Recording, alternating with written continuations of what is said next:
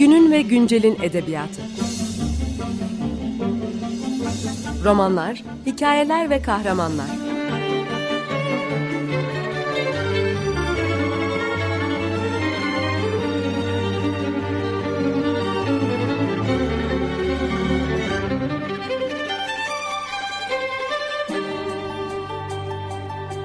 Hazırlayan ve sunan Seval Şahin.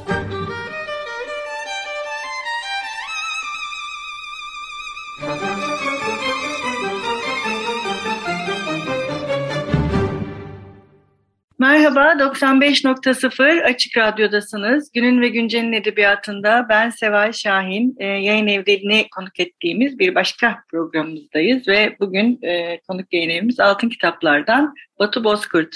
Merhaba Batu Bey, hoş geldiniz. Merhabalar, e, herkese merhaba. Dinleyenlere ve size de teşekkür ediyorum. Rica ederiz. E, Batu Bey, e, Altın Kitapların yöneticilerinden e, ve Altın Kitapların bu yıl 63. 63 yıllık serüvenine e, mümkün olduğunca konuşmaya çalışacağız. Ne zaman kuruldu e, ve hangi şiarla kurulmuş Altın Kitaplar? Sonuçta ülkemizin en eski yayın evlerinden birisi. Evet, yani e, şu anda yaşayan bildiğim kadarıyla üçüncü eski yayın eviyiz biz. Aslında Altın Kitaplar 1956 yılında ortaya çıkmış. E, üç e, ortak kurmuşlar ama e, 59 yılına kadar hiçbir e, faaliyet gösterememiş. Sadece 3-4 tane kitap yayınlamış. E, ondan sonra 59 yılında ailemiz, e, aile büyüklerimiz, e, benim e, büyük eniştem ve e, babam ve e, dedem tarafından kurulmuş. E, ondan sonra e, bugüne kadar e, aile şirketi olarak devam ediyor. Biz de işte üçüncü kuşağız burada e, faaliyet gösteren. E, hep, aslında hepimiz e, başka mesleklerden geliyoruz ama tabii yayıncılık o kadar renkli bir meslek ki e, hiç kimse mesleğini yapmıyor. Bu işin içine düştünüz mü çıkamıyorsunuz. Evet yani ailenin bunu devam ettiriyor olması da ayrıca güzel bir şey yani üçüncü kuşak olarak evet. yayıncılığın devam etmesi. Peki bu yıllar içerisinde e, altın kitaplar e, yani çünkü bugün Türkiye'de çok büyük bir artık yayın piyasası var. Altın kitapların çıktığı dönemde e, daha bu kadar büyük bir yayın evi yani yayın evleri yoktu. Bayağı büyük bir piyasa haline geldi Türkiye'de de. E, mesela o ilk dönemlerde hangi yazarları basmış altın kitaplar? Mesela kendinize ait bir arşivi var mı yayın evinin? Yani böyle bir yani yayın evi arşivi de yapıyor musunuz? Bunu da ben çok merak ediyorum eski yayın evlerinde. Tabii tabii. Ee, aslında keşke e, imkan olsaydı da bizim toplantı odamızda çekim yapsaydık. E, arşivimizin birçoğu oradadır. Yaklaşık e, 4 e, bine yakın sanıyorum başlık olması lazım. E, ve e, yani bütün arşivimiz e, ilk günden bugüne kadar e, duruyor. E, her kitaptan birer tane var. E, ilk başlarda e, altın kitaplar daha çok işte e, macera e, ve e, duygusal romanlarla başlamış. Ama e, dönüm noktalarından biri e, 60'ların başında e, Nobel dizisini yaparak başlıyor. İlk kez Nobel ödüllü kitapları çıkarıyor Türkiye'de. Ve ondan sonra e, işte polisiye kitaplara giriyor. E, daha sonra tabii yıllar içinde işte gerilim e, 70'li yıllarda başlıyor. E, ve bugüne kadar devam ediyor. E, ilk yazarlarımız arasında e, aslında e, bildiğiniz gibi Agatha Christie, hani polisi çok ünlü olarak e, tanımlarsak Agatha Christie var. O zaman Ivo Andrić e, Nobel ödülüyle e, yazarımız oluyor. E, Türk yazarlar e, 60'ların ortalarında başlıyor ki birçok e, tanınmış Türk yazarla da e, işte Necati Cumalı'dan Selim İleri'ye 70, 70'ler 80'lerde de Selim İleri. E, ondan sonra yani birçok tanıdığınız Türk yazarla da e, çalışmamız oluyor. E, 70'lerden sonra daha çok çocuk edebiyatına giriyor yayın evi. E, o da aslında Türkiye'de e, o zaman e, çok fazla e, ön planda değil çocuk edebiyatı ve e, dünya klasiklerini basıyorlar e, büyüklerimiz. Çok tabii e, o zaman tutuluyor ve bizim kuşağın çoğu o dünya klasiklerini bilir. E, böyle çok güzel ciddi kitaplardı o zaman. E, sonra da işte e, Mehmet Seyda, e, Gülten Dayıoğlu tabii e, katılıyor aramıza.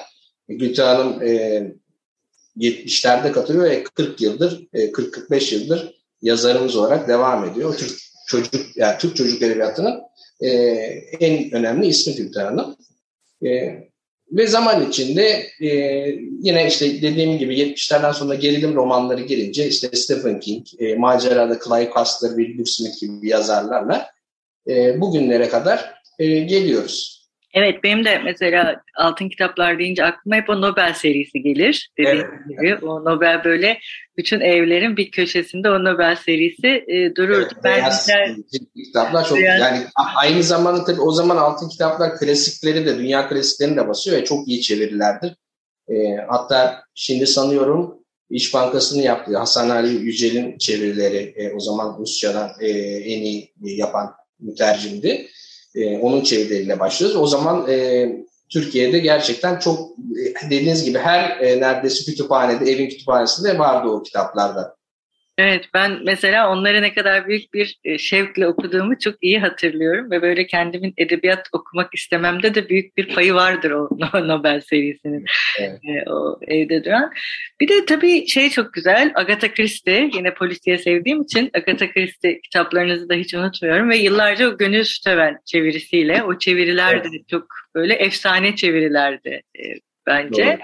Ee, yani çevirmeni de hiç değiştirmediniz değil mi? Sadece Agatha Christie'yi basmaya devam etmek değil, hep aynı. Değil mi? Çevirmen ee, çok değişmedi sanki. Yüzde herhalde 90'ını e, gönül alım çevirmişti. Ee, yüzde geri kalan o işte 8-9'unu da Gülten Hanım, Gönül Gülten Su veren kardeşlerdi onlar zaten. O çevirmişti. Belki bir iki tane e, başkasının çevirdiği kitabı da vardı Agatha Christie ama yani dediğiniz gibi külliyatı çeviren e, Gönül Hanım'dı.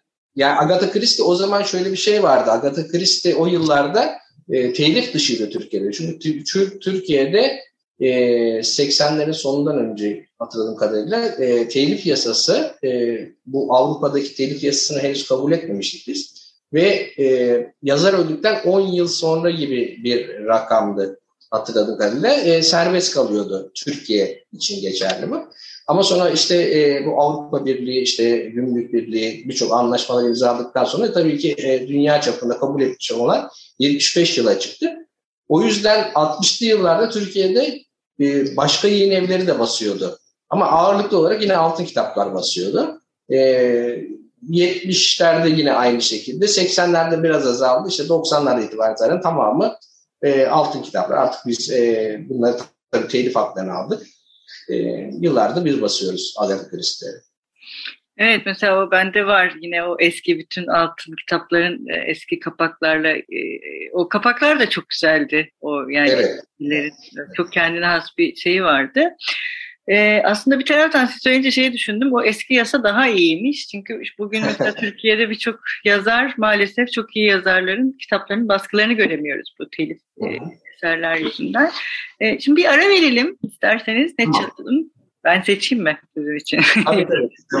evet aslında biraz Ecem Hanım da bize yine altın kitaplardan yardımcı olmuştu. E, şimdi yine bir Dan Brown'la da bağlantılı bir şarkı çalacağız sizin için. Merhaba, 95.0 Açık Radyo'dasınız. Günün ve Güncel'in edebiyatında ben Seval Şahin. Bugün program konuğumuz Batu Bozkurt'la birlikte Altın Kitapları konuşuyoruz. Programımızın ilk kısmında Altın Kitapların e, kurulmasından, e, yayın evinin belli başlı yazarlarından ve yayın politikalarından bahsettik. Bugün biraz daha bugüne geleceğiz artık. Bu kuşak e, altın kitaplar e, neler basıyor diye ve işte Dan Brown'la bir ara vermiştik.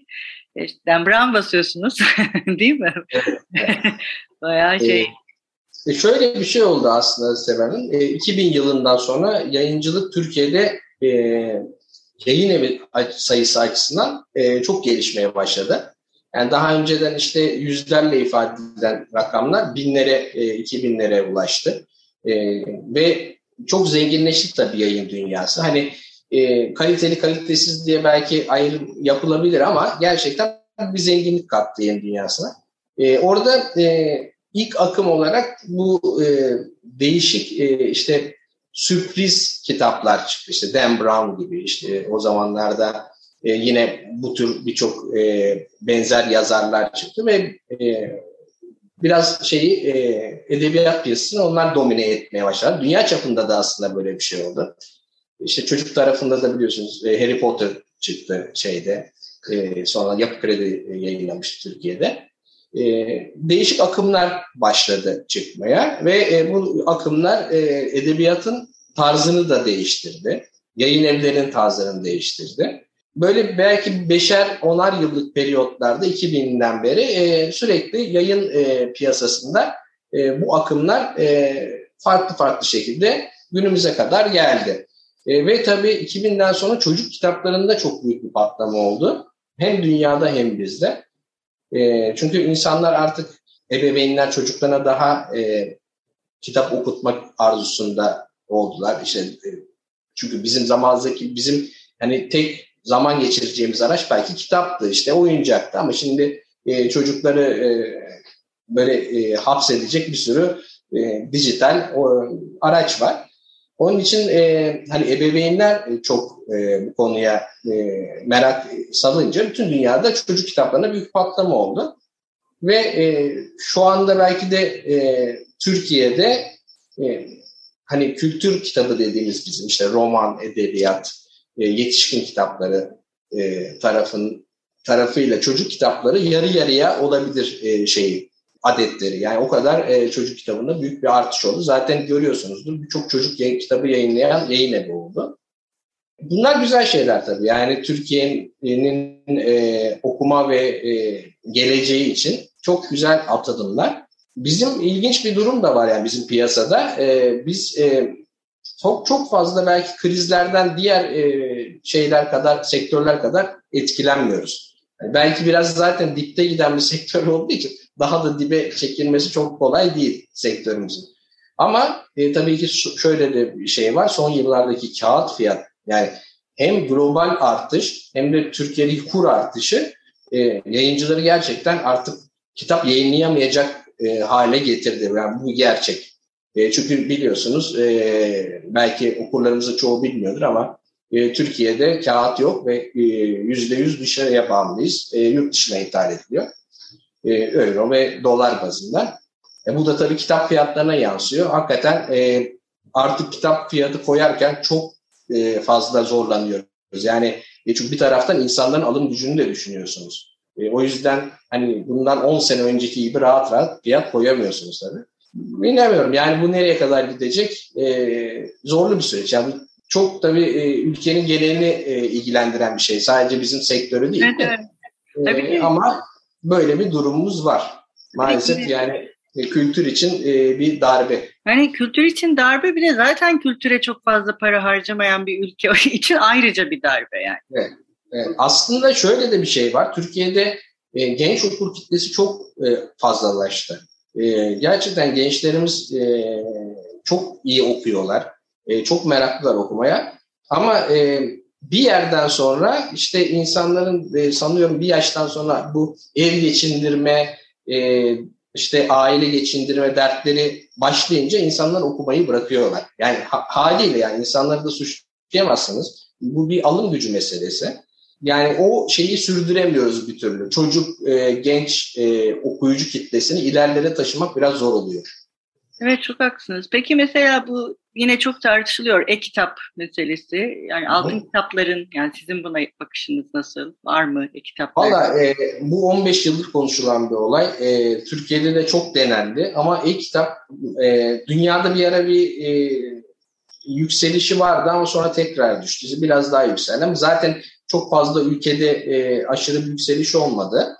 E, Türkiye'de ise e-kitap neredeyse hiç tutmadı. Yani e, rakamlar inanılmaz derecede düşük. Yani böyle onlarla yüzlerle e, anlatılabilecek rakamlar. Ama son yıllarda sesli kitapta ciddi bir e, atılım oldu Türkiye'de. E, o tarafta bir gelişme var gibi. E, biraz da şeyden de sanıyorum bu insanlar işte e, pandemide çok çıkamadılar dışarıya, evde kaldılar. İşte arabada e, gidilen yol e, Türkiye'de çok fazla biliyorsunuz ya da şeyde toplu taşımada geçirilen. insanlar dinlemek daha hoşlarına gitti sanıyorum. Ve sesli kitapta bir gelişme oldu.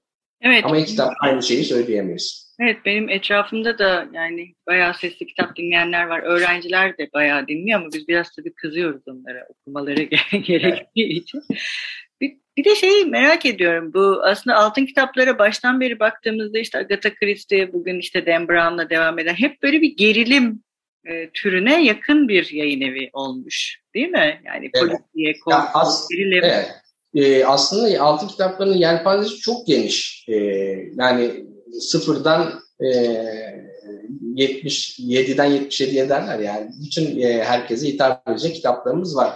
Ama dediğiniz gibi bir süre belki de o e, akımın da e, etkisiyle e, gerilim tarafında biz e, çok fazla yazar yayınlamışız.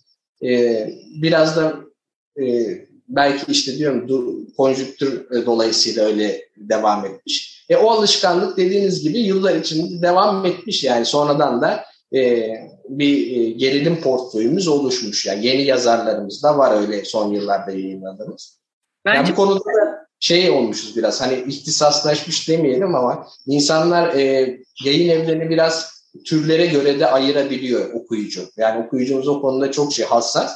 Yani diyor ki mesela bu kitap diyor altın kitaplardan çıkar. İşte bu kitap can yayınlarından çıkar. Bu kitap yapı krediden falan diye yani böyle e, onu da ayırt edebiliyor okuyucu. Evet bence bu da güzel bir şey yani bir yayın evinin kendi tanınırlığına belirli bir türle e, atkıda bulunması. Mesela şey evet. Celil Bey Bey'in kitaplarını yeniden bastınız. Yani Türkçe polisiyede de önemli bir... Evet yani Türkiye'de bence e, polisiyenin e, yani rahmetli Celil Oker polisiyenin kralı diyebileceğimiz e, bir insan. E, hakikaten çok iyi bir yazardı. E, çok da iyi bir insandı kendisi de. E, ben yani e, beğenerek okuduğum e, Türk yazarlardan biridir e, Celil Bey. Evet bir de bir yani bence şey de çok ben de çok tanırdım yani Celil Bey'i ve sizinle aynı fikirdeyim ve çok mesela sosyal medyada görünce çok sevinmiştim. Bütün yeni kapaklarla bütün kitaplarını yeniden e, yayınlanıyor evet. hem böyle iyi bir yazara vefa göstergesi. Evet. Hem de Keşke tekrar... yaşasaydı o da görseydi yani çok sevinirdi. Evet keşke görseydi. Ee, peki mesela altın kitaplarda yeni bir şeyler var mı ee, okur, okurlarınızla ve dinleyicilerimizle paylaşmak istediğiniz yeni yazarlar, yeni yayınlar özellikle takip edin dediğiniz? Evet yani sürekli tabii e, yeni yayınlar geliyor. Şimdi biraz e, dediğim gibi bu e, piyasanın şu anda yavaşlaması da kağıt fiyatlarından dolayı tabii ki o hız, eski hızımız yok. Hiçbir yayın evinin yok eski hızı ama yeni dönem için çok iyi kitaplarımız var. Ee, işte bildiğiniz, belki biliyorsunuzdur Robert Greene diye bir yazarımız var. İktidar diye kitabı vardı çok satan. Onun yeni bir kitabı gelecek. Yine bir e, Stephen King var yolda. E, Fairy Tales diye. E, o da sanıyorum önümüzdeki sonbahar gibi e, elimizde olacak. Stephen King'in yine böyle eskiden yayınlanmış e, ama elimizde kalmamış olan kitapları var. İşte Uykusuzluk gibi, Disney Story gibi. Bunlar haricinde Agatha Christie'lerin çizgi romanlarına başlayacağız. Şu anda üç tane çizgi romanı var e, yayınlanacak. E, bir tanesi Doğu Ekspresi ve Cinayet. E, biliyorsunuz belki son zamanlarda bu e, bir dizi vardı Pera Palas. E, neydi? Cinayet mi? Tam şu an hatırlamıyorum ama. Ben de e, hatırlayamadım. O, o diziyle beraber Agatha Christie'de özellikle Doğu e, Ekspresi Cinayet çok gündem oldu. Bunun haricinde tabii yine çocuk yazarlarımız, e, birçok çocuk yazarımız olacak e, yeni dönemde e, kitapları yayınlanacak olan. Ve yeni birkaç tane e, yabancı yazar tanıtacağız. E, bir Alman yazarımız var. Tom Hillenbrand. Bu e, Monte Crypto diye bir şey var, kitabı var.